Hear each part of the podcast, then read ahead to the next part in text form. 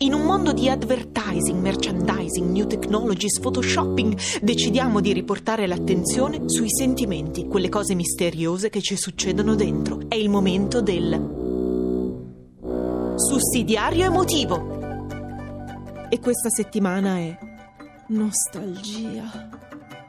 Definizione da vocabolario. Stato d'animo corrispondente al desiderio pungente o al rimpianto malinconico di quanto è trascorso o lontano. Definizione di una accidentale e abituale nostalgica. Ma la nostalgia. La nostalgia è un. No, ancora!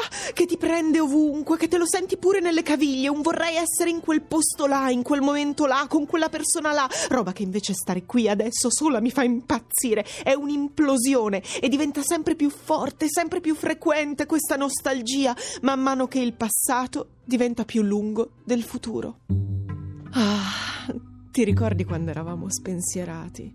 Ti ricordi quell'estate in Grecia? Quella primavera a Parigi? Oh, ti ricordi quando si cantava Battisti? Quando ci si metteva dietro sul pullman? Ti ricordi la bottiglia che girava e si fermava sempre su Gigi, chiamato il baffo per via di quella peluria sopra il labbro? Dio che bello! Non Gigi, eh, ma... Oh, Dio, quella passeggiata in primavera mano nella mano, immaginare il futuro. Ti ricordi?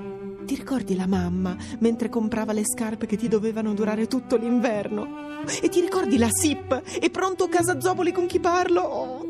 Ti ricordi Bim Bum Bam e il primo bacio troppo umido e il saggio di danza e il noleggio delle videocassette la sera con il freddo e la nebbia?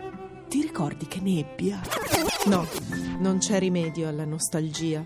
Arriva, colpisce e se ne va. L'ha detto bene quel gran filosofo popolare di Vasco Rossi. Ormai è tardi. Guarda il tempo. Vola via. Ormai è tardi. Non si torna. Comunque sia.